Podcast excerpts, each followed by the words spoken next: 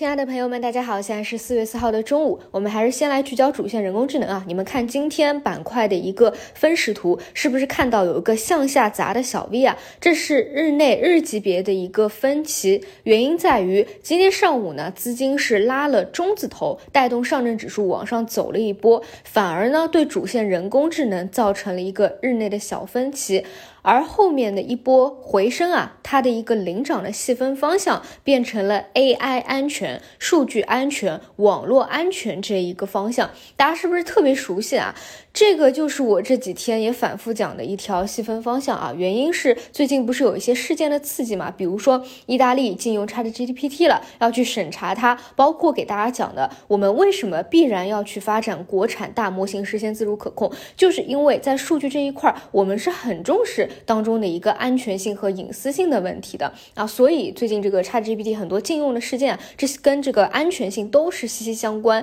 所以今天呢这一波分歧以后啊，领涨的就是这个细分方向，大家一定要注意啊！就是你做这个方向，你可以选择就拿一些大家都知道的、现在耳熟能详的一些核心标的在里面去有低吸回调啊，尤其是回调第三天的时候，那个时候性价比会是最高的啊。结合之前的数据和经验，我们已经是得出了啊，然后去持有它啊，不断创新高是一个比较好的走势。那如果说你想要更进阶一点的，那就是要去关注每一个不同时期有没有什么新的细分方向、好的逻辑刺激点出来。那比如说这两天就是结合这两个事件，我们引申出来两个小分支嘛，一个就是国产大模型的合作商啊，这段时间都比较好，另外一块呢就是数据安全，今天呢也算是啊领涨起来了啊。大家不一定要选就是啊之前讲的非常正规的那些正规军啊，像人民网这种，因为说实话呢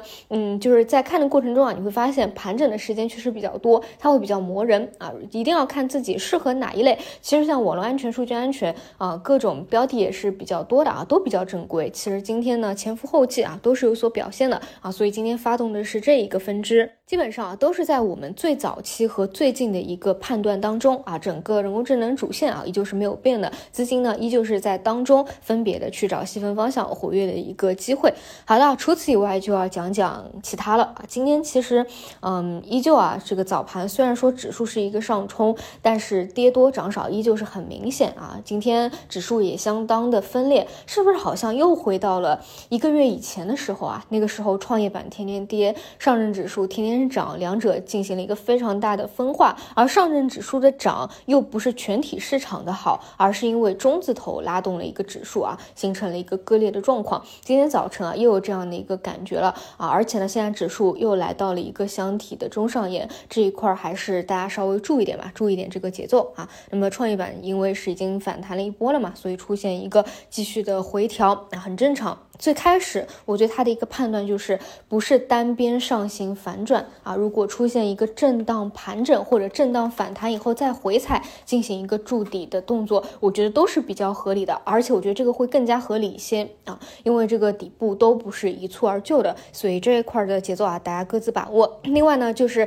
芯片半导体啊，芯片半导体跟我们预期一样，也都是各个细分板块前赴后继的起来，比如说上周比较明确的有事件刺激的就是存储芯片，对吧？但当时我讲其实有很多其他类的芯片还是在底部，可能陆续都是有催化，比如说模拟芯片啊、射频芯片啊、消费类芯片啊等等等等啊。那么今天像很多的模拟芯片都有轮动到啊。说实话啊，就是当一个大类板块都在走强的时候，